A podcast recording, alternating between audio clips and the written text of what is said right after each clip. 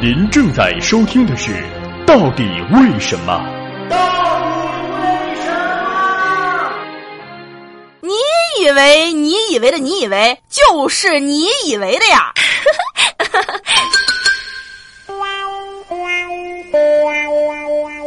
中国男人到底丑在哪儿啦？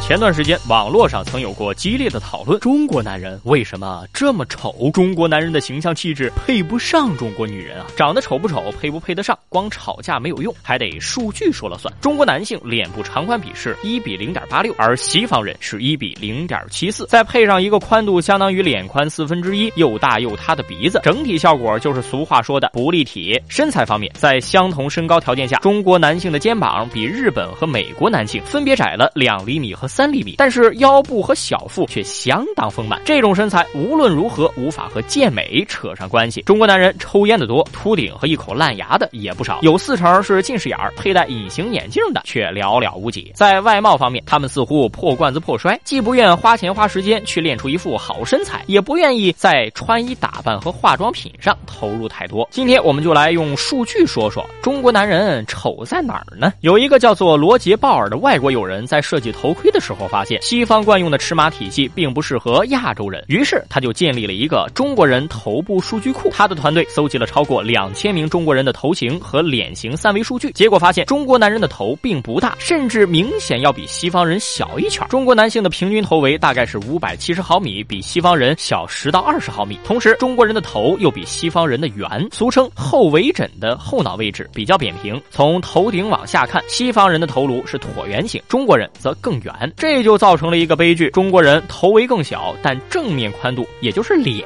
比例却偏大，所以给人造成了中国人脸又大又圆的印象。除了脸的轮廓，最能体现立体感的器官无疑是鼻子。也有数据显示，跟美国男性相比，中国男性的脸更宽、更短，嘴更大，鼻子更塌。不过从这种调查结果来看，中国女性好像也没资格嘲笑中国男性。中国女性与美国女性相比，一样是脸更宽、更圆，鼻子更塌，而且跟美国的样本相比，中国男人。至少还有一个尖下巴，而中国女性则只有一张圆的、彻彻底底的脸。其实，在中国的传统面相学当中，对美有着严格而明确的规定，其标准就是三庭五眼，也就是说，美女或帅哥要满足这样苛刻的标准：脸从上到下分成三等份，额头到眉心，眉心到鼻尖，鼻尖到下颌，从左到右分成五等份，两眼的宽度与眼间距相等，鼻子与眼间距同宽。如果按照这样的标准来筛选，中国的帅哥比例就会大大幅。下降，这其中最主要的问题不是眼睛，而是鼻子。根据中国成年人人体尺寸报告，中国二十五到三十五岁男性的平均肩宽是三十七点五厘米，比日本男性窄了二点二厘米，比美国男性窄了三点三厘米。中国男性还有着更粗的腰和更宽的臀部。根据服装行业的数据，一九八五年中国城市男性平均腰围只有六十三点五厘米，到二零一二年已经接近了七十六点二厘米。说了这么多，其实中国男人似乎也没有必要。为了外表太费心，进化心理学家大卫·布什一九八九年通过跨越三十七种不同文化的大规模调查发现，来自不同国家的女性在选择配偶的时候都不重视男性的外表。外貌协会里多是那些涉世未深的少女，等他们到了谈婚论嫁的年纪，也会乖乖的选择一个人品可靠、脾气好的大叔吧。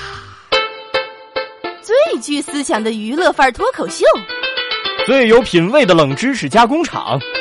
百变大咖莉莉恶搞达人周硕带你 bigger than bigger